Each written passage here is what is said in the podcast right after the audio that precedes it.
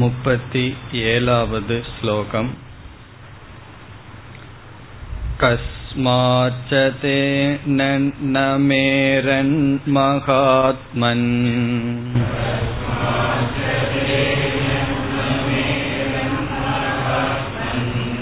गरीयसे ब्रह्मणोऽप्यातिकर्त्रे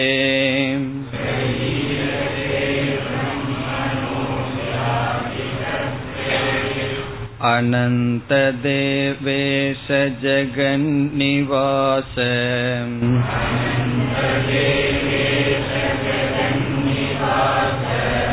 त्वमक्षरं सदसत्तत्परं यत्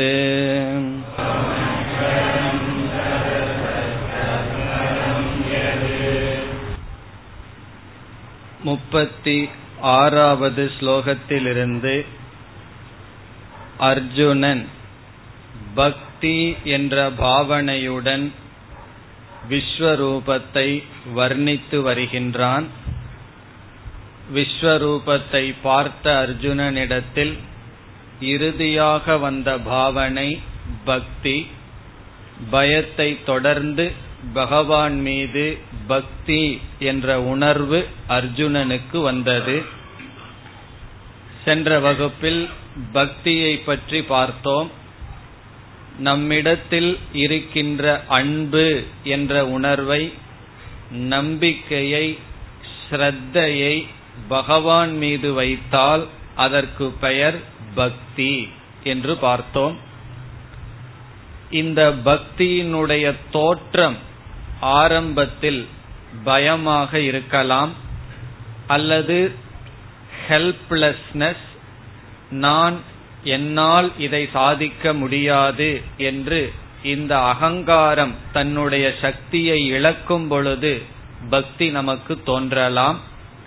இந்த உலகத்தில் பல பொருள்கள் மீது நமக்கு நம்பிக்கை இருந்தது.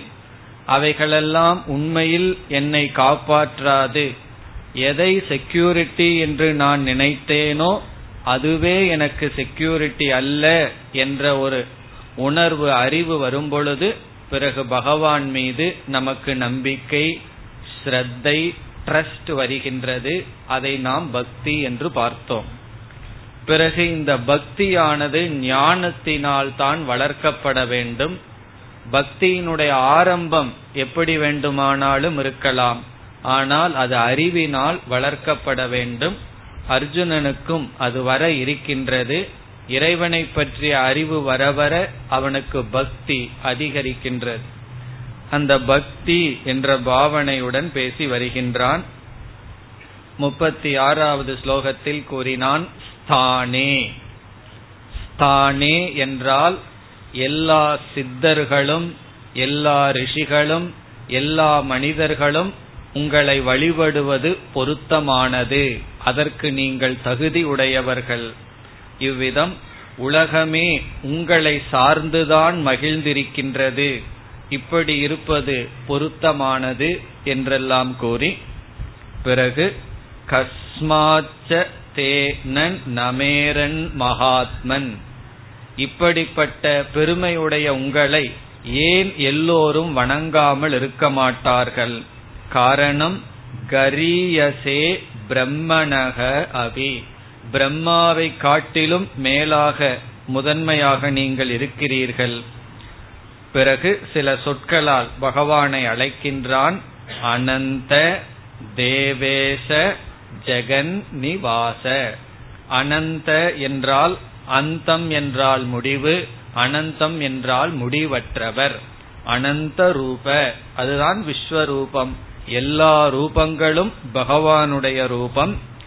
தேவேஷ என்றால் தேவர்களுக்கெல்லாம் ஈஸ்வரனாக இருப்பவர். தேவானாம் ஈஷக. எல்லா தேவர்களுக்கும் ஈஸ்வரனாக இருப்பவர். ஜெகன்னிவாச. ஜெகன்னிவாச என்றால் இந்த உலகத்துக்கு ஆதாரமாக இருப்பவர். உலகமே எவரிடத்தில் நிவாசம் செய்கின்றதோ வசிக்கின்றதோ? நம்மெல்லாம் உலகத்தில் வசிக்கின்றோம். இந்த உலகமே எதனிடத்தில் வசித்திருக்கின்றதோ?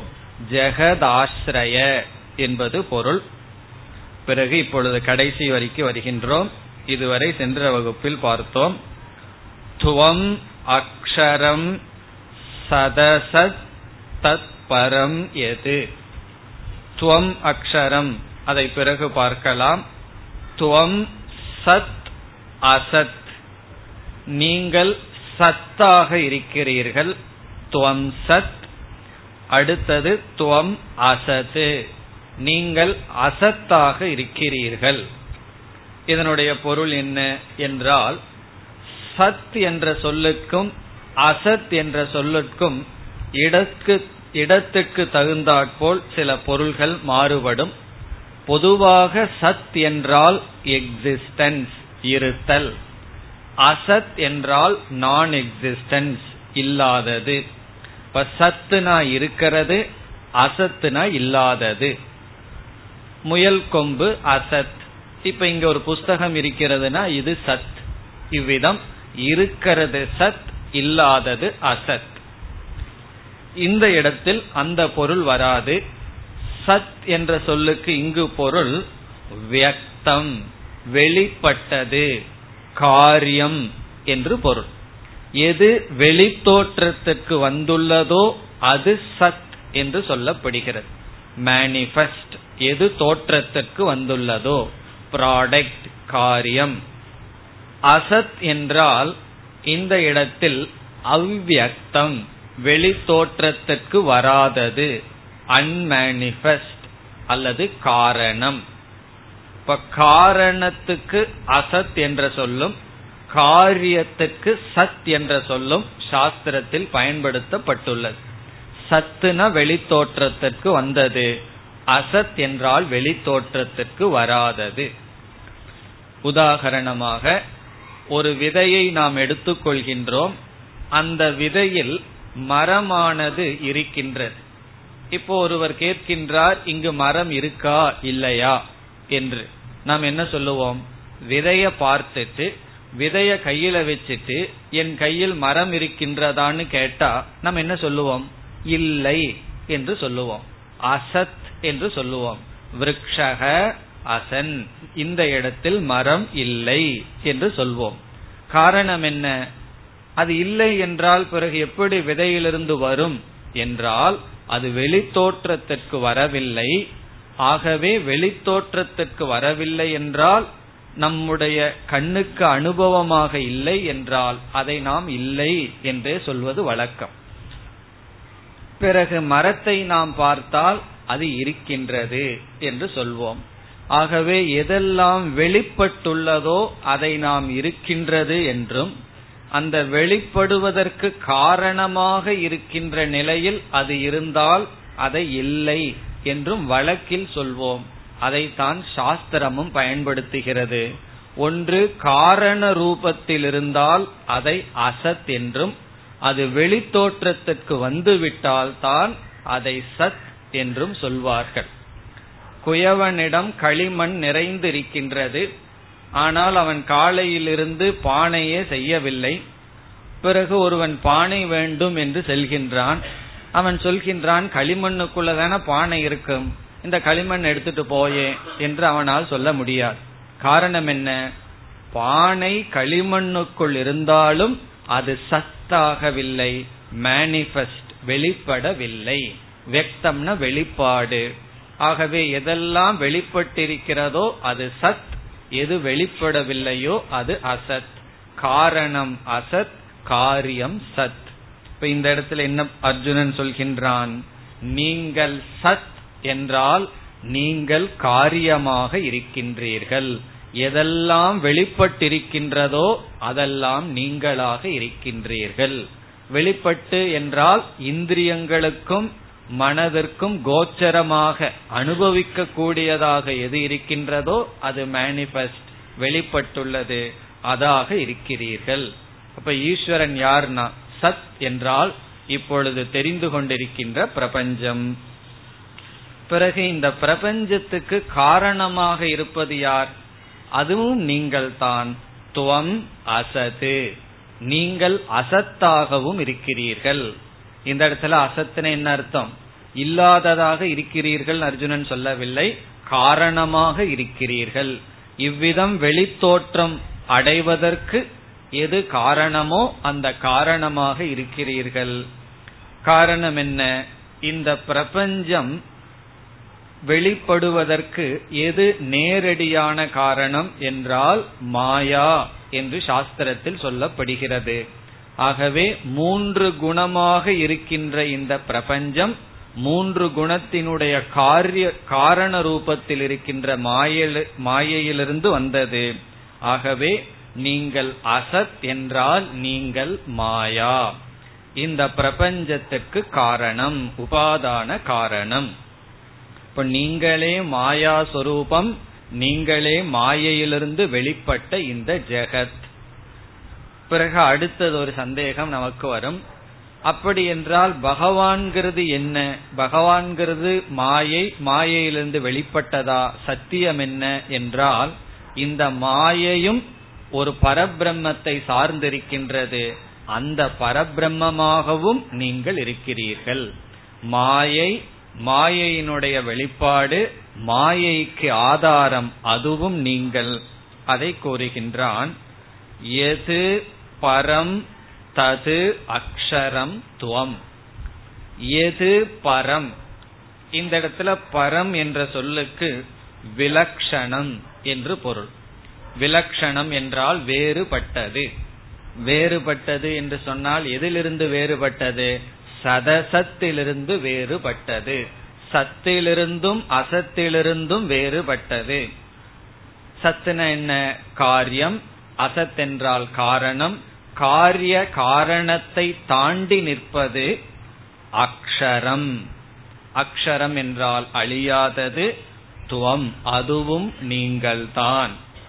இப்ப இந்த கடைசி வரியில அர்ஜுனன் முழு வேதாந்தத்தையே வைத்து விட்டான். என்ன சொல்கின்றான்?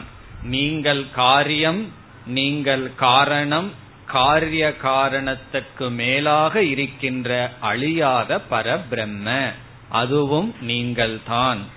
இப்ப நீங்களே காரியமாக இருக்கிறீர்கள் அது சத்துங்கிற வார்த்தை நீங்கள் காரணம் அசத் என்ற சொல் பிறகு எது என்றால் எந்த ஒன்று பரம் காரிய காரணத்திற்கு அப்பாற்பட்டிருக்கிறதோ தது அந்த அக்ஷரம். க்ஷரம்னா அழிவது அக்ஷரம்னா அழியாதது அந்த அக்ஷரமாகவும் நீங்கள் இருக்கிறீர்கள். வேதாந்தத்துல எப்படி படிகள் சொல்லப்படுகிறது என்றால் முதலில் இருக்கிறது ஒரே ஒரு தத்துவம் அது பரபிரம்ம அதனுடைய சொரூபம் சத் சித் ஆனந்தம் சத்தியம் ஞானம் அனந்தம். அந்த பரபிரம்மத்தை சார்ந்து வாயால் விளக்க முடியாத மாயா என்ற ஒரு தத்துவம் இருக்கின்றது. அந்த மாயையிலிருந்து இந்த பிரபஞ்சம் தோன்றுகிறது. இங்கு அர்ஜுனன் பிரபஞ்சமாகவும் மாயையாகவும் பிறகு மாயைக்கு ஆதாரமாகவும் அது நிர்குண பிரம்மமாகவும் நீங்கள் இருக்கிறீர்கள் என்று பகவானுடைய சொரூபத்தையும் பகவானுடைய பெருமையையும் அர்ஜுனன் வர்ணிக்கின்றான். அதாவது சொரூபம் பெருமை விபூதின்னு ரெண்டு இருக்கு. நம்முடைய பெருமையை ஒருவர் சொல்லுவார். ஆனா நம்முடைய சொரூபத்தை தெரியாததுனால அவர் சொல்லிட்டு இருக்கலாம். நம்ம யாருன்னு தெரிகிற வரைக்கும் புகழ்ந்துட்டு இருப்பார் தெரிஞ்சதுன்னு சொன்னா புகழ முடியாது. ஆனா பகவான் அப்படி இல்லை. பகவானுடைய பெருமையும் பகவானுடைய சொரூபமும் ஒன்றாக இருக்கிறது. நம்மிடத்திலே அப்படி இருக்கலாம். பெருமையும் சொரூபமும் ஒன்றாக இருப்பது ஈஸ்வரன் அல்லது ஞானியினுடைய நிலை. இவ்விதம் பகவானுடைய பெருமை பகவானுடைய சொரூபம். இதை இங்கு கூறினான். இனி அடுத்த ஸ்லோகத்தில் இந்த நிர்குண தத்துவத்தை அர்ஜுனன் வர்ணிக்கின்றான் சகுண ரூபமாகவும் நிர்குண ரூபமாகவும் இருக்கின்றீர்கள் என்று மீண்டும் பகவானுடைய சொரூப கதனம் அடுத்து முப்பத்தி எட்டாவது ஸ்லோகத்தில் त्वमातिदेवः पुरुषः पुराणः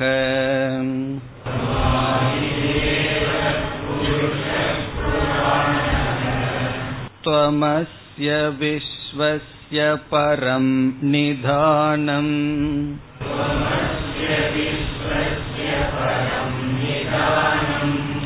वेत्तासि वेद्यं च परं च धाम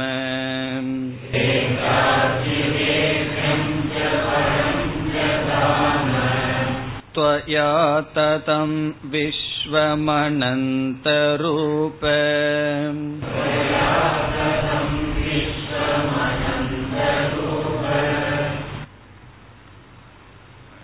சென்ற ஸ்லோகத்தில் கூடிய கூறிய கடைசி வரியினுடைய விளக்கம் இந்த ஸ்லோகம் இங்கு ஈஸ்வரன் சகுண ரூபமாகவும் நிர்குண ரூபமாகவும் இருக்கின்றார் என்று அர்ஜுனன் வர்ணிக்கின்றான்.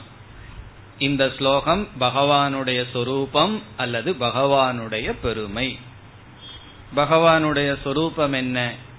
ஜீவ விசாரத்தில் நம்முடைய சொரூபம் என்ன என்று எப்படி பார்த்தோம்? ஒவ்வொரு ஜீவனும் உடல் ஆத்மா என்று இரண்டாக பிரிக்கப்பட்டுள்ளான். இந்த உடலை நம்ம மூன்றாக பிரித்தோம். ஸ்தூல சூக்ம காரண சரீரம் என்று. ஆத்மா என்பது அறிவு சொரூபம். அறிவு சொரூபமான ஆத்மா இந்த சரீரத்தை அறிந்து கொண்டிருந்த போதிலும் சரீரத்தையே நான் என்று கிரகித்து கொண்டு ஜீவன் சம்சாரத்தில் இருக்கின்றான். இது ஜீவனை குறித்து பார்த்தோம். இது ஜீவ விசாரம். ஈஸ்வரனுடைய தத்துவத்தில் என்ன பார்க்கின்றோம் என்றால் ஈஸ்வரனும் அறிவு சுரூபமாக இருக்கின்றார். எப்படி நமக்கு மூன்று உடல் இருக்கின்றதோ அதுபோல் ஈஸ்வரனுக்கு மூன்று பிரபஞ்சம் உடலாக இருக்கின்றது. காரண பிரபஞ்சம் மாயா பிறகு சூக்ம பிரபஞ்சம் பிறகு இந்த ஸ்தூல பிரபஞ்சம். பிறகு ஈஸ்வரனுக்கும் ஜீவனுக்குள்ள வேறுபாடு ஈஸ்வரனுக்கு இவைகளெல்லாம் என் மீது ஏற்றி வைக்கப்பட்ட இந்த உபாதி என்ற ஞானம் இருக்கின்றது. ஆகவே முக்தனாக இருக்கின்றார். அந்த ஈஸ்வரனுடைய சொரூபம் இரண்டு. ஒன்று நிர்குணம் இனி ஒன்று சகுணம். அது இங்கு வர்ணிக்கப்படுகின்றது. இந்த ஸ்லோகத்தில் இந்த இரண்டு சொரூபங்களும் கலந்து வருகின்றது. காரணம் முதல் ஆறு அத்தியாயங்களில் ஜீவ விசாரம் இப்பொழுது பார்த்து வருகின்ற ஆறு அத்தியாயங்களில் ஈஸ்வரனுடைய விசாரம் இனி பதிமூன்றிலிருந்து இந்த ஜீவ ஈஸ்வர சம்பந்தத்தை பார்க்க போகின்றோம். ஆகவே இங்கெல்லாம் ஈஸ்வர ஞானம் நமக்கு புகட்டப்படுகின்றது. அர்ஜுனன் ஈஸ்வரனை வர்ணிப்பது நமக்கு ஈஸ்வரனை பற்றிய அறிவு கொடுக்கப்படுகின்றது. ஈஸ்வரன் என்பவர் யார்? துவம் ஆதி தேவக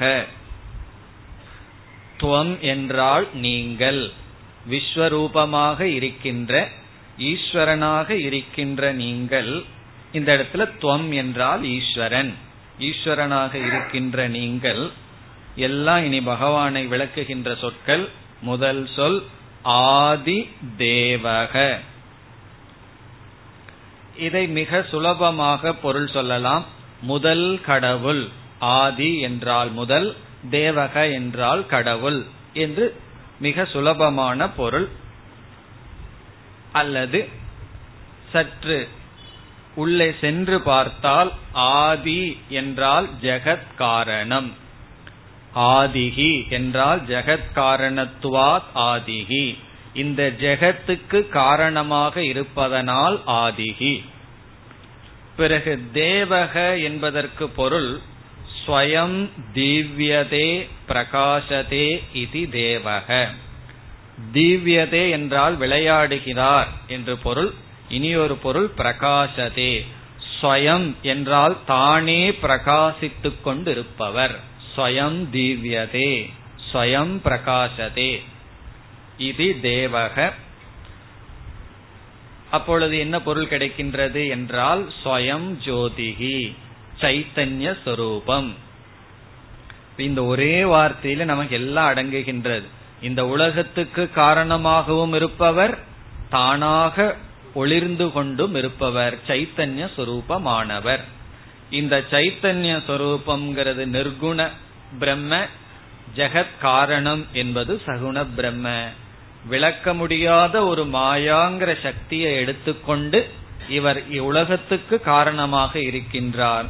பிறகு உண்மையில் அவர் சுயமாக விளங்கிக் கொண்டு இருக்கின்றார். சுயம் ஜோதிகி. ஆதி தேவக அடுத்த சொல் புருஷக. புருஷக என்றால் எல்லா சரீரத்திலும் வீற்றிருப்பவர். புரி ஷேதே இது புருஷக. புரி என்றால் ஒரு நகரம். இந்த சரீரத்தை வந்து ஒரு சிட்டி ஒரு நகரத்துக்கு உதாரணமாக சாஸ்திரம் கூறும். புரி என்றால் சரீரம் சேதே என்றால் இருப்பவர். நம்ம எல்லா சரீரத்திற்குள்ளும் விளங்கிக் கொண்டு இருப்பவர். எப்படி விளங்கிக் கொண்டிருப்பவர்? எல்லா சரீரத்துக்குள்ள என்ன இருக்கின்றது? என்றால் தேவக அறிவு சுரூபமாக விளங்கிக் கொண்டு இருப்பவர். புரி சேதே. சேதேன உறங்குபவர்னு ஒரு பொருள். ஆனா இந்த இடத்தில் விளங்கிக் கொண்டு இருப்பவர். நம்ம எல்லா சரீரத்திற்குள்ளும் இருப்பவர். சாட்சி ரூபமாக இருப்பவர். பிறகு இந்த சரீரம் அழிந்து விட்டால் இந்த சரீரத்துக்குள்ள இருப்பவரும் அழிந்து விடுவாரே என்ற சந்தேகம் வரும். ஒரு தொன்னையில வந்து எண்ணெயை வச்சிருக்கோம். அந்த எண்ணெய் அந்த ஒரு பாத்திரத்துக்குள்ள இருக்கு. பாத்திரத்தை அழித்து விட்டால் அது எதற்குள் இருக்கோ அதுவும் அழிந்துவிடும் அப்படி சரீரத்திற்குள் இருக்கின்றார் என்றால் சரீர நாசத்தை ஒட்டி அந்த அறிவும் அழிந்து விடுமா? அதற்கு அடுத்த சொல்வதில் புராணக. புராணக என்றால் என்றும் இருப்பவர். புராணக என்றும் இருப்பவர். புறா அபி நவக. அது ரொம்ப நாளா இருந்தாலும் புதுசாவே இருக்குன்னு அர்த்தம். என்றும் இருப்பவர் மாறாதவர். சரீரத்துக்கு எத்தனையோ விகாரங்கள் வருகின்றது. ஆனால் இந்த அறிவுக்கு விகாரம் வருவதில்லை. நம்ம மனசுக்கே அதிக விகாரம் வருவதில்லை. காரணம் என்ன? நான் அப்படி இருந்தேன். இப்பொழுது இப்படி இருக்கின்றேன்னு சொல்லிட்டு இருக்கோம். அந்த சொல்றதும் மனசுதான். அதுவும் மாறிட்டே இருக்கு. ஆனா இந்த மனசையும் பார்த்துட்டு ஒரு அறிவு இருக்கே. அந்த அறிவுக்கு மாற்றமே இல்லை. உடல் மாறுகின்றது நம்முடைய மனதும் மாறுகின்றது புத்தியும் மாறிக்கொண்டிருக்கின்றது.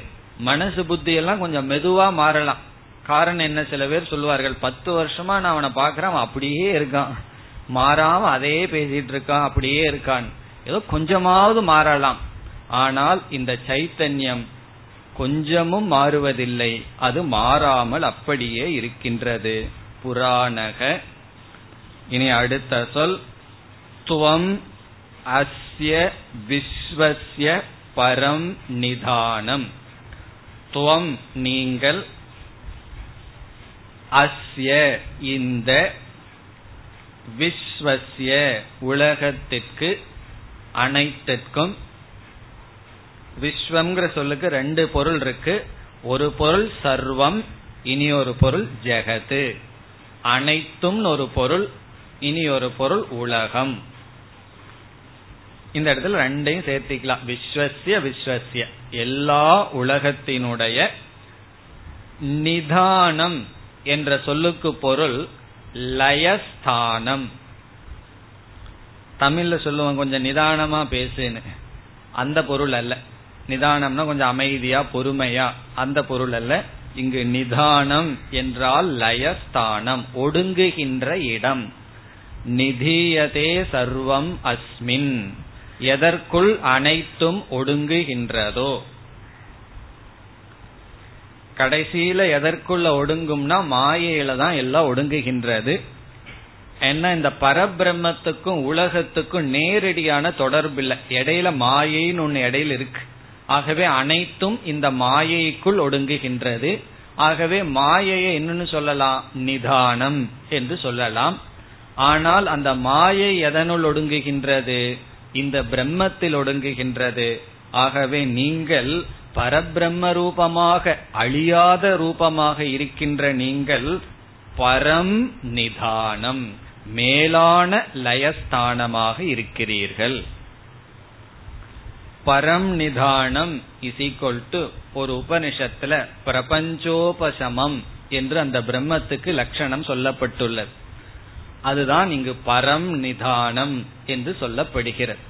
அந்த பரபிரம்ம என்ன என்றால் எதனிடத்தில் இந்த உலகமானது ஒடுங்கி விட்டதோ இந்த உலகத்தினுடைய இல்லாமையை எதனிடத்தில் சென்றால் நாம் பார்ப்போமோ? அதாவது பானைய பார்த்துட்டு இருக்கோம் எப்போ பானைங்கிற புத்தியை நம்ம துறக்க முடியும் என்றால் எப்பொழுது களிமண்கிற புத்தியில ஆட்டிடியூட்ல பாக்கிறோமோ அப்ப பானைங்கிற புத்தி துறக்கப்படுகின்றது. விதவிதமான நகைகளை பார்த்துட்டு இருக்கோம் பானையை சொன்னா யாருக்கும் புரியாது. ஏன்னா இப்ப யார் வீட்டுல பானை கிடையாது. நகைய சொல்ல வேண்டியதுதான். விதவிதமான நகைய பார்க்கிறோம். சில பேர் அந்த நகையினுடைய டிசைனுக்காகவே டிசைனை மாத்துறதுக்கே எவ்வளவோ செலவு செய்கிறார்கள். இதுல இருந்து அந்த ரூபத்துக்கு எவ்வளவு இம்பார்ட்டன்ஸ்னு தெரியுது. பிறகு அந்த ரூபத்தை துறந்து நம்ம ரூபத்தை துறக்கணும்னு என்ன பண்றது? கண்ணை மூடிக்கலாமான்னா. கண்ணை மூடினாலும் ரூபம் மனசில் இருக்கும். அந்த டிசைனை துறக்கணும்னா ஒரே ஒரு வழி அதனுடைய அதிஷ்டானத்துக்கு நம்ம போகணும். இப்ப அதிஷ்டானத்துக்கு போயிட்டோம்னா என்ன ஆகும்? அந்த அதிஷ்டானத்துக்குள்ள எல்லா நகைகளும் டிசப்பியர் ஆயிரும். இல்லாமையை அடைந்து விடும். அல்லது விதவிதமான மிருகங்களுடன் ஒரே மிட்டாய் செய்யப்பட்டிருக்கும். குழந்தைகளுக்கு ரகலை வந்துடும் எனக்கு இந்த சிங்கம் தான் வேணும் நாய் தான் வேணும் புலி தான் வேணும்னு குழந்தைகள் ரகலை வேணும் அதாவது சில சாக்லேட் அந்தந்த மிருக ரூபில் இருக்குன்னு வச்சுக்குவோமே. அந்த குழந்தைக்கு பெரியவர்கள் பெரிய வேதாந்தம் பேசுவார்கள். அப்ப நம்ம பேசுறது குழந்தைகிட்ட பெரிய வேதாந்தம். என்ன? நீ சிங்கத்தை வாயில போட்டாலும் நாய வாயில போட்டாலும் புளிய வாயில போட்டாலும் உனக்கு ஒரே ஒரு இனிப்பு தான் என்ன வேதாந்தம் பேசுறோம்? இந்த நாம ரூபத்திலையெல்லாம் நீ கவனம் செலுத்தாத. பெரிய குழந்தை புரிஞ்சிடுதுன்னு சொன்னா அக்செப்ட் பண்ணிக்கும். அதே போல அந்த இனிப்புக்குள்ள அனைத்து நாம ரூபங்களும் இல்லாமையை அடைந்து விடுகிறது. இது கேட்கறதுக்கு சுலபமா இருக்கலாம். சாதாரண விஷயம் அல்ல இது புரிஞ்சிட்டா மோக்ஷம். புரியாத வரைக்கும் பந்தம். இங்க பரம் நிதானம்னா அனைத்தும் உங்களுக்குள் பரபிரம்மமாக இருக்கின்ற உங்களுக்குள் ஒடுங்குகின்றது. அந்த லயஸ்தானமாக இருக்கிறீர்கள். துக்க நிதானம் அப்படின்னு சொல்லலாம். எல்லா துக்கங்களும் உங்களிடத்தில் ஒடுங்குகிறது. உங்களை விட்டோம் எல்லா துக்கமும் தொடர்கிறது. நிர்குண ரூபமான உங்களிடத்தில் அனர்த்த நிதானம் எல்லா அனர்த்தங்களும் ஒடுங்குகின்ற ஸ்தானம். பரம் நிதானம். இனி அடுத்த சொல். வேத்தா அசி. துவம் அசி. நீங்கள் இருக்கிறீர்கள். நீங்கள் எப்படிப்பட்டவராக இருக்கிறீர்கள்? வேத்தா. வேத்தா என்றால் அறிபவர். அறிபவராக நீங்கள் இருக்கிறீர்கள். நோவர் அறிபவர் எல்லாவற்றையும் அறிந்து கொண்டு இருப்பவர். இப்ப இந்த இடத்துல வேத்தாங்கிறதுக்கு என்ன பொருள் என்றால் என்னுடைய புத்தி மனசு தானே உலகத்தை அறிஞ்சிட்டு இருக்கு எங்க பகவான் வந்து அறிஞ்சிட்டு இருக்கார் அப்படின்னு நமக்கு தோன்றும். நம்முடைய புத்தி நம்முடைய மனம் இது இந்த உலகத்தை அறிகின்றது. கண்ணினுடைய துணை கொண்டு. கண்ணின் துணை கொண்டு காதின் துணை கொண்டு ஐந்து இந்திரியங்களின் துணை கொண்டு நம்முடைய மனமானது இந்த உலகத்தை அறிகிறது. இனி அடுத்த கேள்வி நம்ம கேட்கின்றோம். இப்போ ஒருவர் வந்து கண்ணின் துணை கொண்டு இந்த புஸ்தகத்தை பார்த்தார். இப்ப அவர்கிட்ட கேக்குற உனக்கு புஸ்தகம் தெரியுதா? அவர் சொல்றார் தெரிகிறது. அடுத்த கேள்வி உனக்கு புஸ்தகம் தெரியுதுங்கிறது தெரியுதா? உனக்கு புஸ்தக ஞானம் இருக்குங்கிறது இருக்கா? என்றால் அவர் என்ன சொல்லி ஆகணும்? அது இல்லைன்னு சொல்ல முடியாது. ஆமா எனக்கு புஸ்தகம் தெரியுது அப்படிங்கிறது தெரிகிறது. அதை யாரு பார்க்கிறா? அதாவது உன்னுடைய மனம் உலகத்தை பார்க்குது. உன்னுடைய மனதை யார் பார்த்து கொண்டிருக்கின்றார்? அது ஈஸ்வரன். அதுதான் இங்கு வேத்தா சாட்சி ரூபேன புத்தி தத் விருத்திம். புத்தியையும் புத்தியில் இருக்கின்ற எண்ணங்களையும் எண்ணங்கள் மூலமாக உலகத்தையும் அறிபவர். இப்ப ஈஸ்வரன் வந்து பிரம்மன் வந்து எப்படி உலகத்தை அறிகிறார்னா அவர் நேரடியா அறிவதில்லை. எப்படி அறிகிறார்? இந்த உலகம் மனதால் அறியப்படுகிறது. இந்த மனம் அந்த அறிவு சுரூபமான பிரம்மத்தால் அறியப்படுகிறது. ஆகவே இங்கு சாட்சியாக இருப்பவர் மனதை அறிகின்றார் பிரகாசப்படுத்துகிறார். மனம் உலகத்தை அறிகின்றது.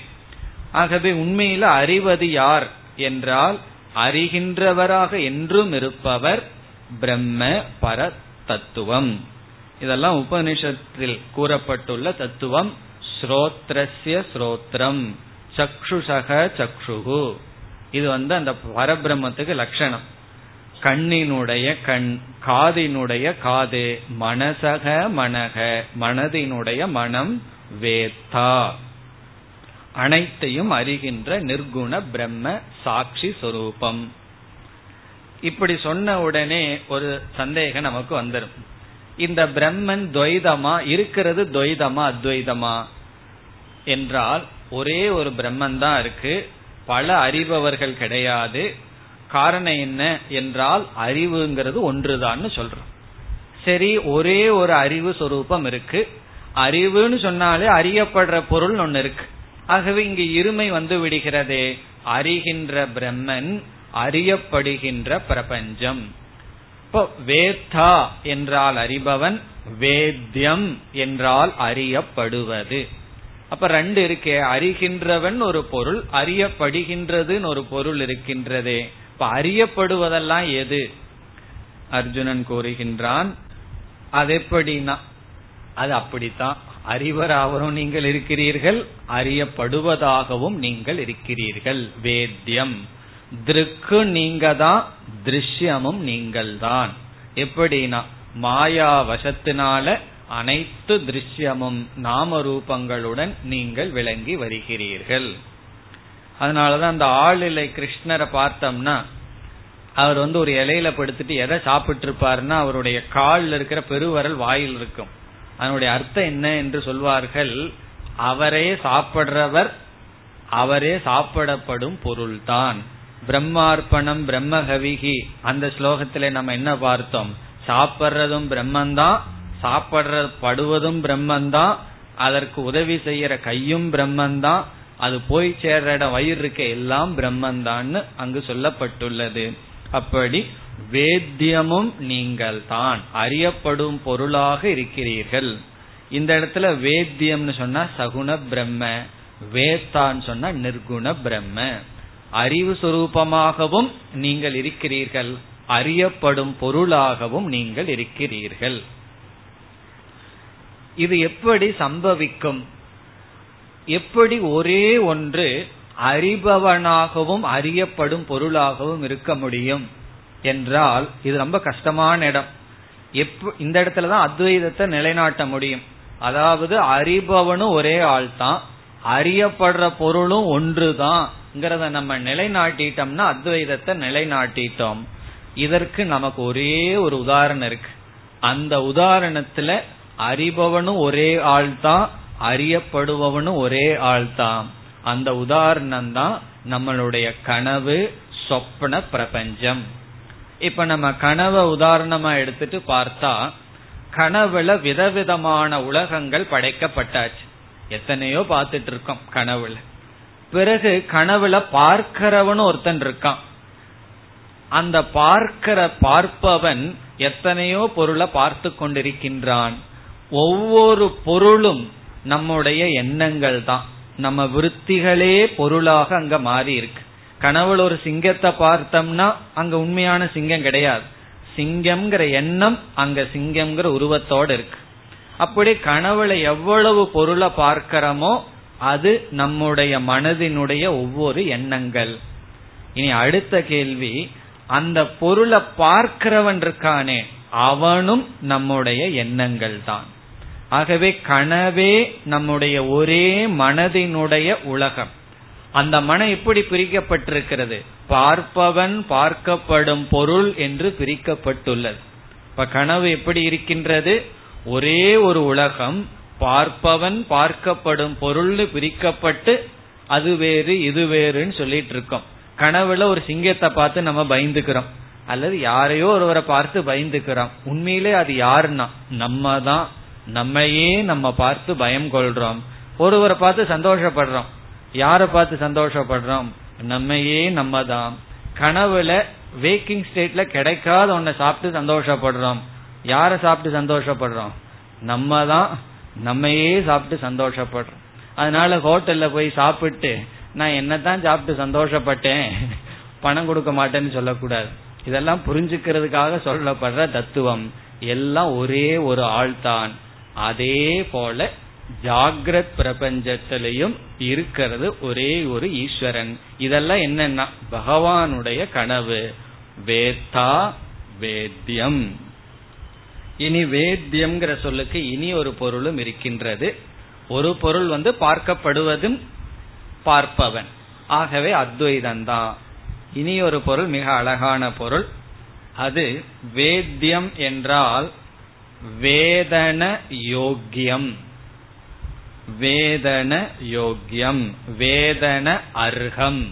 அறியத்தக்கது. அறியப்பட வேண்டியது. வாழ்க்கையில் அறியத்தக்கது அறிய யோக்கியமானது யார்னா நீங்கள்தான். பராவித்யா. நீங்கள்தான் அறியத்தக்கவர். நம்ம வாழ்க்கையில எத்தனையோ அறிவு அடைஞ்சிட்டு இருக்கோம் எந்த அறிவு அறிவை அடையிறதுக்கு யோக்கியதையானது? டிசர்விங் அர்த்தம். எந்த அறிவுக்கு டிசர்விங் காரணம் என்னன்னா எந்த அறிவு அடைஞ்சாலும் அந்த அறிவு அனித்தியமா இருக்கு. எந்த அறிவு நிலையானது அல்ல. என்ன எப்படி முடிவு செய்யலாம்னா அறியப்படுற பொருள் மாறினால் அறிவும் மாறி விட்டது அவுட் ஆஃப் டேட் ஆயிரும். இப்பெல்லாம் இந்த கம்ப்யூட்டர் வேர்ல்டுல எல்லாத்துக்கும் தெரியும். கஷ்டப்பட்டு ஒரு சிஸ்டத்தை படிச்சு வச்சிருப்போம். மூணு மாசத்துல அவுட் ஆஃப் டேட் அது ஒன்னும் பிரயோஜனப்படாது. அந்த அறிவு என்ன பிரயோஜனம்னா அதெல்லாம் பழைய மாடல் நியூ மாடல் வந்தாச்சு. லேப்டாப்பா அப்புறம் பாம் டாப்பா இனி நெயில் டாப் இந்த மாதிரி மாறி மாறி வந்துட்டே இருக்கு. காரணம் என்னன்னா அறிவு அவ்வளவு சுலபமா நெகேட் ஆயிட்டே இருக்கு. ஒரே ஒரு அறிவை நம்ம அடைஞ்சா அது என்னைக்குமே நீக்கப்படாம இருக்க வேண்டும்னா அந்த அறிவினுடைய விஷயம் அப்படிப்பட்டதா இருக்கணும். அறிவினுடைய விஷயம் நீக்கப்படாமல் இருந்தால் தான் அறிவு நீக்கப்படாமல் இருக்கும். அப்படி நீக்கப்படாமல் இருப்பது அறிவா அறிவு சுரூபமாக இருக்கின்ற பரபிரம்ம. ஆகவே வாழ்க்கையில எந்த அறிவு அடைஞ்சாலும் அது அறிவுக்கு யோகியதை அல்ல. நீங்கள்தான் அறியத்தக்கவராக இருக்கிறீர்கள். ஆத்மாவா அரே திரஷ்டவ்யக ஸ்ரோத்தவ்யக மந்தவ்யக நிதித்தியாசி தவ்யக எவ்வளவு அழகா உபனிஷத் சொல்லியிருக்கு. ஆத்மாதான் திரஷ்டவியக பார்க்கப்பட வேண்டும். திரஷ்டவியகன வேத்தியம் அறியப்பட வேண்டும். அதற்கு முன்னாடி உபனிஷத்தை வந்து வைராகியத்தை போதிச்சு இந்த உலகத்துல எதை நீ அடைஞ்சாலும் அது உனக்கு நிறைவு தராதுன்னு சொல்லி பிறகு நீ அடையப்பட வேண்டியது என்ன அறியப்பட வேண்டியது என்னன்னா ஆத்மா. அது திரஷ்டவியக அதுதான் வேத்தியம். பிறகு ஸ்ரோத்தவ்யோ மந்தவியகங்கிறது அந்த அறிவை அடையிறதுக்கு உபா உபாயம். இந்த அறிவு எப்படி அடையிறது? ஆத்மாவை பற்றி கேட்கணும் சிந்திக்கணும் தியானிக்கணும். அந்த வேத்தியம். துவம் வேத்தா துவம் வேத்தியம். இனி அடுத்த சொல். பரம் ச தாம.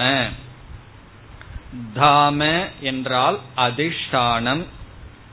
பரம் என்றால் மேலான அதிஷ்டானம் மேலான ஆதாரம். ஆல்மோஸ்ட் நிதானம் என்ற சொல்லினுடைய பொருள்தான் பரம் நிதானம் இங்கு பரம் அதிஷ்டானம் தாம இருப்பிடம். தமிழ்ல வந்து மோக்ஷத்துக்கு வீடு பேரு என்று சொல்வார்கள்.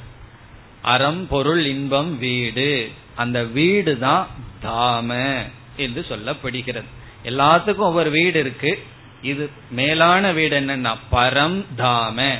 கடைசியில நம்ம எங்க குடியிருக்கணும்னா இந்த அறிவுல குடியிருக்கணும் பகவானிடம் குடியிருக்கணும். என்னதான் கஷ்டப்பட்டு வீடு கட்டினாலும் கடைசியில யாராவது வந்து அதை எடுத்துக்குவார்கள். அதுல நம்ம குடியிருக்க முடியாது.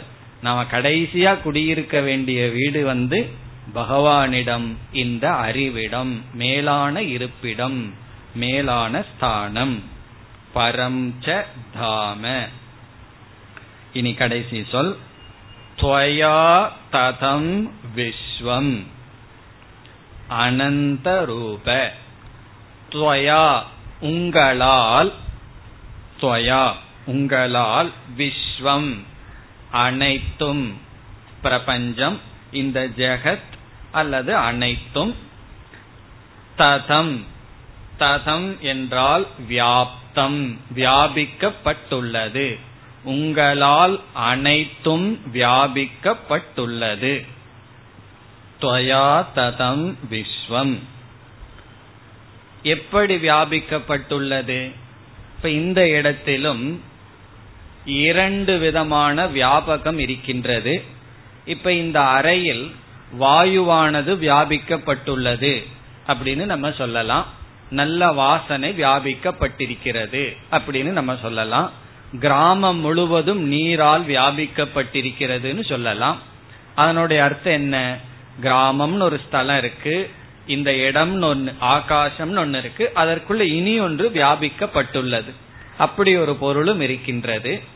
இனி ஒன்று இந்த ஆபரணம் முழுவதும் தங்கத்தால் வியாபிக்கப்பட்டுள்ளதுன்னு சொல்றோம்.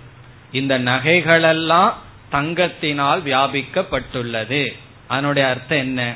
என்றால் இந்த தங்கம் ஆபரணத்துக்குள் எப்படி வியாபிக்க வியாபிக்கிறது என்றால் எந்த ரூபமாக வியாபித்துள்ளது என்றால் சத் ரூபமாக வியாபித்துள்ளது. காரணம் என்ன? நகை இருக்கின்றது. நகையை எடுத்து வா. என்று ஒவ்வொரு முறையும் நகையினுடைய இருப்பை பேசும் பொழுது அந்த இருப்பு நகையை சார்ந்ததல்ல அது தங்கத்தை சார்ந்தது. ஆகவே அதிஷ்டானம் சத்ரூபேன அதிஷ்டானமானது சத்ரூபமாக காரியே வியாப்தம் காரியத்தில் வியாபித்துள்ளது. இப்ப அதிஷ்டானம் பரம்தாம பரம் நிதானம் இருத்தல் என்ற ரூபமாக அனைத்திலும் வியாபித்துள்ளது. ததம் என்றால் சத்ரூபமாக. பிறகு அடுத்த சொல் என்ன என்றால் அனந்த ரூப. அனந்தம்னா எண்ணிக்கைக்கு அற்ற ரூபம்னா ஒரு உருவம் ஃபார்ம் எண்ணிக்கைக்கு அற்ற ரூபங்களை உடையவரே. பகவானை அழைக்கின்றான். அனந்த ரூபமாக இருப்பவரே. இதனுடைய பொருள் என்ன என்றால் பகவான் அதாவது பரபிரம்ம சத் ரூபமாக பிரபஞ்சம் முழுவதும் வியாபித்திருக்கிறார். பிறகு இந்த பிரபஞ்சமே வெறும் நாம ரூபந்தான் வெறும் சப்தமும் ரூபமும் தான். அந்த ரூபம் அதிஷ்டானமான பகவான சார்ந்து இருப்பதனால அந்த ரூபமும் பகவானுடைய சுரூபம்தான். இப்ப வந்து தங்கத்திலிருந்து விதவிதமான நகைகள் செஞ்சிருக்கோம்.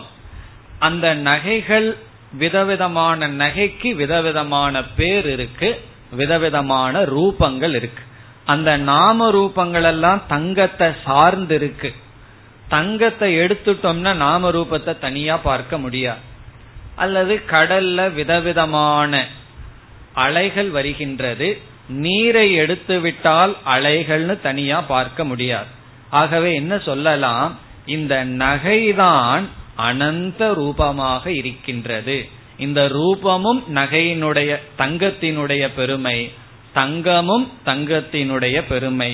ஆகவே அனந்த ரூப என்று காரிய ரூபமாக நீங்கள் ஒளிர்ந்து கொண்டிருக்கிறீர்கள். காரண ரூபமாக வியாபித்துக் கொண்டிருக்கிறீர்கள். இவ்விதம் உங்களால் இந்த விஸ்வம் வியாபிக்கப்பட்டுள்ளது. பிறகு அனந்த ரூபமாக விஸ்வரூப அனந்த ரூபன விஸ்வரூப. அனைத்தும் உங்களாக நீங்களாக இருக்கிறீர்கள். இந்த ரெண்டுலயும் திடீர்னு லெவன்த் சாப்டர்ல இருந்து எங்கேயோ போன மாதிரி இருக்கும். காரணம் என்ன? அர்ஜுனன் திடீர் என்று பகவானுடைய பெருமையை சொல்லும் பொழுது நிர்குண ரூபத்தையும் சகுண ரூபத்தையும் கூறியுள்ளான். இது பகவானுடைய சகுண பெருமை அல்ல நிர்குண சொரூபம். இனி என்ன செய்ய இருக்கின்றான்? மீண்டும் அவனால் நிர்குணத்தில் நிற்க முடியவில்லை. அதை அர்ஜுனன் சொல்ல போறான் பன்னெண்டாவது அத்தியாயத்துல உங்களுடைய நிர்குண ரூபத்தில எல்லாம் என்னால நிக்க முடியவில்லை என்று. கேட்கறதுக்கு நல்லா இருக்கு. சில பேர் நிர்குணத்தை வர்ணிச்சாவே நல்லா தூக்கம் வருதுன்னு சொல்லி விடுவார்கள். காரணம் என்ன? சகுனத்தை வர்ணிச்சா கேட்கறதுக்கு நல்லா இருக்கு. ஆனா நிர்குணம்னு போனா உடனே பானை வந்துருது பாம்பு வந்துருது. ரஜ்ஜு சர்ப்பம் உதாரணம் வந்துருது பானை வந்துருது நகை வருது. இதை தவிர ஒண்ணுமே வரமாட்டேங்குது. ட்ரையா இருக்குன்னு சொல்லுவார்கள். காரணம் என்னன்னா உள்ள கொஞ்சம் ட்ரையா இருந்தா இந்த சப்ஜெக்டும் கொஞ்சம் ட்ரையா இருக்கும். சகுனம் வந்தது வேற ஏதாவது டாபிக் வந்ததுன்னா கொஞ்சம் ஓ நம்ம டாபிக்கு வந்துட்டார். அப்படின்னு ஒரு அலைவா இருக்கும். இல்ல அப்படின்னா அவரு டாபிக்கு போயிட்டார். இல்ல வேற எங்கேயோ போயிட்டார். அவுட் ஆஃப் சப்ஜெக்டா வேதாந்தம்ங்கிறது இதுதான். வேதாந்த கிளாஸ்ல வேதாந்தம் பேசினா அவுட் ஆஃப் சப்ஜெக்ட்ங்கிறாங்க அவுட் ஆஃப் சப்ஜெக்ட் பேச வேண்டியதுக்கு வேதாந்தம் புரியறதுக்கு அதை பேசினா வேதாந்த கிளாஸ் நல்லா இருந்தது அப்படி நமக்கு தோன்றும். இனி அவுட் ஆஃப் சப்ஜெக்டுக்கு வர்றோம். நிர்குண பிரம்மத்திலிருந்து சகுண பிரம்மத்திற்கு வருகின்றோம். அர்ஜுனன் என்ன ஆரம்பிக்கின்றான்? இந்த நிர்குணத்தை எல்லாம் வர்ணிச்சிட்டு இதெல்லாம் அவன் ஏதோ கேட்டு வச்சிருக்கான். அதனால அதை அப்படி வர்ணித்தான். நீங்க தான் எல்லாம் இருக்கிறீர்கள் போலும் என்று சொல்லிவிட்டு பிறகு நீங்களே வாயுவாக அக்னியாக அனைத்துமாக இருக்கிறீர்கள்னு சொல்லி பக்தி உணர்வுடன் இனி அர்ஜுனன் வருகின்றான் சகுனத்தை வர்ணிக்க முப்பத்தி ஒன்பதாவது ஸ்லோகம் वायुर्यमोऽग्निर्वरुणः शशाङ्कः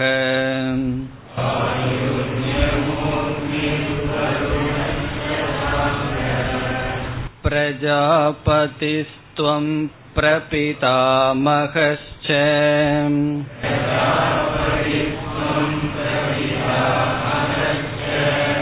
नमो नमस्तेऽस्तु सहस्रकृत्वः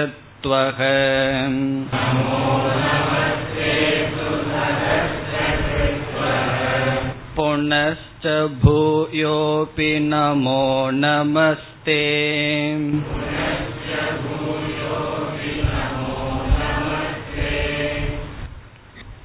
இங்கு அர்ஜுனன் நீங்களே அனைத்துமாக இருக்கிறீர்கள் என்று கூறி அனைத்து தேவர்களும் நீங்கள்தான் என்று கூறுகின்றான்.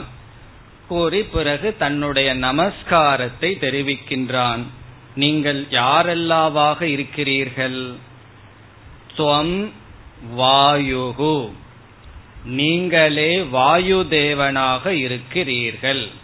வாயுகு வாயு பகவான் நீங்கள்தான் யமக. நீங்களே யமதேவராக தர்மராஜாவாக இருக்கிறீர்கள். ஏன் அர்ஜுனன் யமகன்னு சொல்கின்றான்? பகவான் வந்து எல்லாத்தையும் விழுங்கிறத அர்ஜுனன் பார்த்திருக்கின்றான். ஆகவே அனைத்தையும் விழுங்குகின்றவர்களாக நீங்கள் இருக்கிறீர்கள். துவம் யமக. அதனால யமன் நம்ம கிட்ட வந்தா நம்ம யார் நம்மளிடம் வருவதாக உணர வேண்டும்? பகவான் தான் நம்ம கிட்ட வர்றார் என்று உணர வேண்டும். ரொம்ப வயதானவங்க போகாம படுத்திருப்பார்கள். அப்ப எல்லாம் என்ன வேண்டுவார்கள் தெரியுமோ? எப்ப போகுமோ? அப்படி வேண்டுவார்கள். எப்ப பகவான் வந்து கூட்டிட்டு போவாரோன்னு வேண்டுவார்கள். அப்படி அப்படி வருபவரும் மரணமும் பகவான் தான். அக்னிகி துவம். நீங்களே அக்னியாக இருக்கிறீர்கள். அக்னி தேவராக இருக்கிறீர்கள். வருணக வருண தேவராக நீங்கள் இருக்கிறீர்கள். இதெல்லாம் பகவானுடைய விஸ்வரூபத்தில் அர்ஜுனன் பார்த்துட்டு இருக்கான் அக்னி தேவன் வருண தேவன் யம தர்மராஜா எல்லாத்தையும் விஸ்வரூபத்தில் இப்ப தெரிந்து கொண்டிருக்கின்றது. ஆகவே அதை பார்த்து வர்ணிக்கின்றான். பிறகு ஷஷாங்கக சசாங்கக என்றால் மூன் நிலவு சந்திரன் நீங்களே சந்திரனாக இருக்கிறீர்கள். சந்திரனாக நீங்கள் உள்ளீர்கள். பிரஜாபதிகி துவம். பிரஜாபதியாக நீங்கள் இருக்கிறீர்கள். பிரஜா என்றால் ஜீவராசிகள் பதி என்றால் ஜீவராசிகளை காப்பவர். காஷ்யப்பக தக்ஷக விராட் இவர்கள்லாம் பிரஜாபதி என்று சொல்லப்படும். எல்லா பிரஜைகளுக்கும் தலைவனாக இருப்பவர். காஷ்யப்பன் தக்ஷர் விராட் இவங்கெல்லாம் பிரஜாபதியினுடைய பெயர்கள். அதுவும் நீங்கள் தான் பிதாமகன தாத்தா அர்த்தம். பிரபிதாமக என்றால் தாத்தாவுக்கும் தாத்தாவாக இருக்கிறீர்கள். இங்க பிதாமக என்பது பிரம்மாவை குறிக்கின்றது. சதுர்முக பிரம்மா பிதாமக பிரபிதாமக என்றால் பிரம்மாவுக்கும் தலைவனாக நீங்கள் இருக்கிறீர்கள். ஆதி தேவன் எல்லாத்துக்கும் நீங்கள் தான் முதன்மையானவர். இவ்வளவு நேரம் சென்ற ஸ்லோகத்துல சொன்ன நிர்குண பிரம்மத்தை எல்லாம் அர்ஜுனன் இப்பொழுது விட்டு விட்டான் மீண்டும் அந்த விஸ்வரூபம் சகுணம்தான் மனசுல வந்து நிற்கின்றது. ஆகவே விதவிதமான தேவர்கள் நீங்களாகவே இருக்கிறீர்கள் என்று சொல்லி இனி வருகின்ற இரண்டு வரியிலும் அடுத்த ஸ்லோகத்திலும் தன்னுடைய நமஸ்காரத்தை தெரிவிக்கின்றான். ஈஸ்வரன் மீது பக்தி அவனுக்கு வந்து நமஸ்கரிக்கின்றான். இந்த நமஸ்காரம் எல்லாம் பக்தியினுடைய வெளிப்பாடு.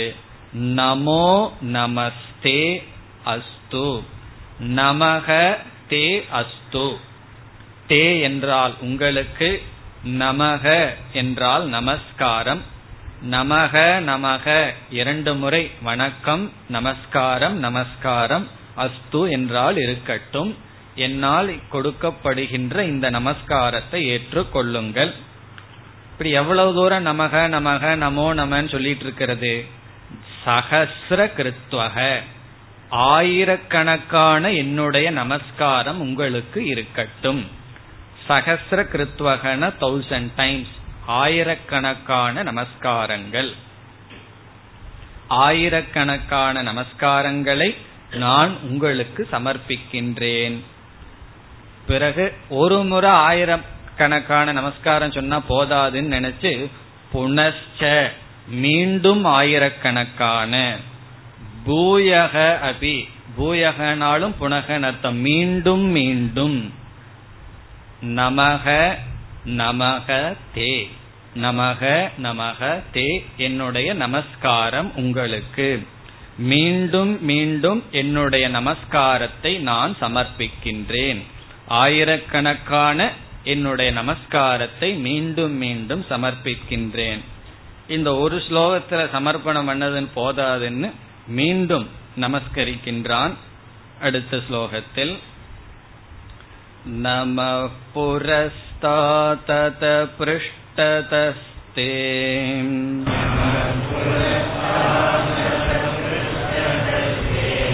नमोऽस्तु ते सर्वत एव सर्व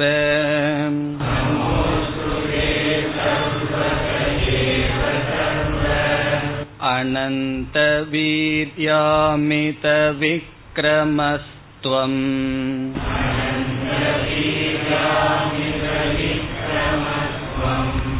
सर्वं समाप्नोषि ततोऽसि सर्वः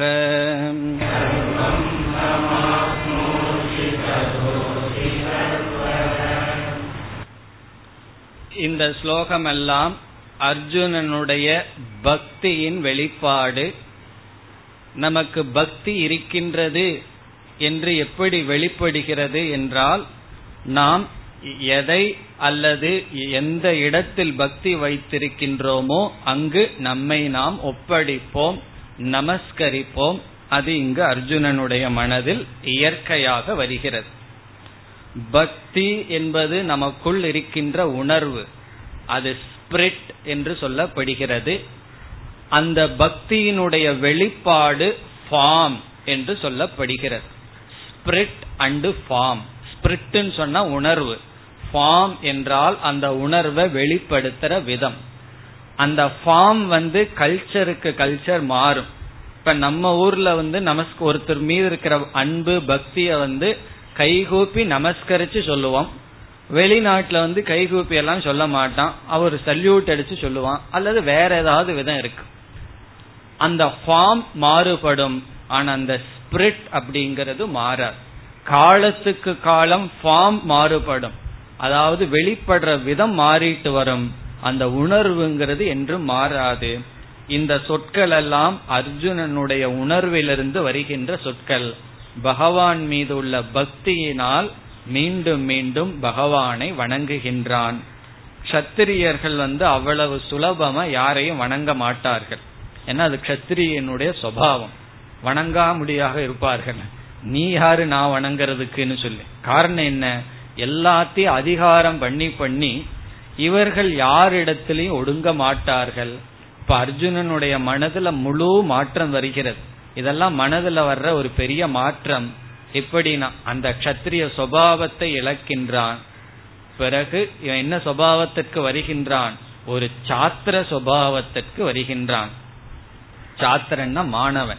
மாணவனுக்கு இருக்க வேண்டிய சுபாவத்துக்கு வருகின்றான். இப்ப கத்திரியத்திலிருந்து சாத்திரனா மாறுறான். மாணவனாக மாறுகின்றான்.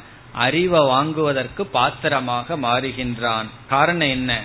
இவனுக்கு பகவான பற்றிய வந்த அறிவு பக்தியை கொடுத்து பக்தி மேலிட்டு இங்கு பேசுகின்றான். நம புரஸ்தாத். புரஸ்தாத்னா உங்களுடைய முன்பகுதிக்கு உங்கள் முன் நான் நமஸ்காரம் செய்கின்றேன். உங்களுக்கு முன் நான் நமஸ்காரம் செய்கின்றேன். அத பிருஷ்டதக தே. உங்களுக்கு பின்னும் நான் நமஸ்கரிக்கின்றேன். இதனுடைய அர்த்தம் என்ன? சில பேர் முன்னாடி நமஸ்காரம் பண்ணிட்டு போவார்கள். பின்னாடி போனோடனே ஏதாவது பேசிட்டு போவார்கள். அப்படி உங்களுக்கு முன்னாடி நமஸ்காரம் பின்னாடி நமஸ்காரம்னு என்ன அர்த்தம்? நீங்க போனாலும் அதே ஆட்டிடியூட்ல இருப்பேன். நீங்க வந்து கண்ணு முன்னாடி நின்னாலும் அதே ஆட்டிடியூட்ல இருப்பேன். இந்த சில ரிசப்ஷனுக்கு யாராவது நிறுத்தி விடுவார்கள். வர்றவங்களை எல்லாம் சிரிச்சு வரவேற்கணும். சம்டைம் அவங்க பகைவர்களே வருவார்கள். அந்த சிரிப்பு என்னன்னா அந்த சிரிப்பு தான் பிசினஸ் சிரிப்புன்னு சொல்றாரு. விருப்பம் இருக்கோ இல்லையோ அது டியூட்டி அந்த இடத்துல சிரிச்சு வரவேற்கிறது. அப்படி சில பேர் வந்து ஒரு குருவிடம் இருந்து ஏதோ படிக்கிறான்னு வச்சுக்குவோமே வியாக்கரணமோ அல்லது ஏதாவது அஸ்திர சாஸ்திரமோ சஸ்திர சாஸ்திரமோ விருப்பம் இருக்கோ இல்லையோ ஒரு தண்டால் போடுற மாதிரி நமஸ்காரம் பண்ணி ஆகணும் அது வந்து ஒரு ரிச்சுவல் மாதிரி பண்ணி ஆகும் ஆனா அர்ஜுனனுக்கு அப்படி இல்லை. பக்தி பூர்வமாக உங்களுக்கு முன்னும் என்னுடைய நமஸ்காரம் உங்களுக்கு பின்னும் என்னுடைய நமஸ்காரம். பிறகு நமக அஸ்து தே சர்வதக. இப்ப பகவான் கேட்கலாம் இப்ப எனக்கு சைடுல நமஸ்காரம் பண்ண மாட்டேயா? முன்னாடியும் பின்னாடியும் தான் நமஸ்காரம் பண்ணுவியான்னா சர்வதக. உங்களுக்கு எல்லா பக்கமும் என்னுடைய நமஸ்காரம். நமக அஸ்து தே சர்வதக. உங்களை உங்களை சுற்றியும் நான் நமஸ்கரிக்கின்றேன். இப்ப இந்த வார்த்தையெல்லாம் எடுத்துட்டு வேதாந்த விசாரம் பண்ணக்கூடாது. முன்ன பின்ன இது என்ன அர்த்தம்னு. இதெல்லாம் விசாரத்துக்குரியதல்ல. பக்தியினுடைய உணர்வுடன் அவன் இவ்விதம் சொல்கின்றான். அதனாலதான் சில பக்தர்கள் சில பாடல்களை பாடி வச்சிருப்பார்கள். நம்ம தமிழ்ல பக்திக்கு நல்ல பாடல்கள் இருக்கு. Tamil is language of devotion அப்படின்னு சொல்லுவாங்க. ஒவ்வொரு லாங்குவேஜுக்கும் ஒவ்வொரு பெருமை. English is language of communication ஒரு விஷயத்த அழகா சொல்றது இங்கிலீஷ்ல முடியும். அப்படி ஒவ்வொரு லாங்குவேஜுக்கு ஒவ்வொரு பெருமை இருக்கு. அப்படி தமிழுக்கு என்ன சொல்லுவாங்க? லாங்குவேஜ் ஆஃப் டிவோஷன் காரணம் என்ன? விதவிதமான பக்தி பாடல்லாம் இருக்கும். அதை எடுத்து நம்ம வேதாந்த விசாரம் பண்ணிட்டு இருக்க கூடாது. அதெல்லாம் பக்தியினுடைய வெளிப்பாடு. அப்படி இங்கு சொல்கின்றான் உங்களுக்கு எல்லா பக்கமும் என்னுடைய நமஸ்காரம். சர்வ. சர்வன்னு பகவான் அழைக்கின்றான். நீங்களே அனைத்துமாக இருக்கிறீர்கள். பிறகு மீண்டும் பகவானே நீ உங்களுடைய சக்திக்கு எல்லை இல்லை என்று மூன்றாவது வரியில் கூறுகின்றான் அடுத்த வகுப்பில் பார்ப்போம் ॐ पूर्णमधपूर्णमिधं पूर्णापूर्णमुदच्छते पूर्णस्य पूर्णमादाय पूर्णमेवावशिष्यते ॐ शान्ति शान्ति शान्तिः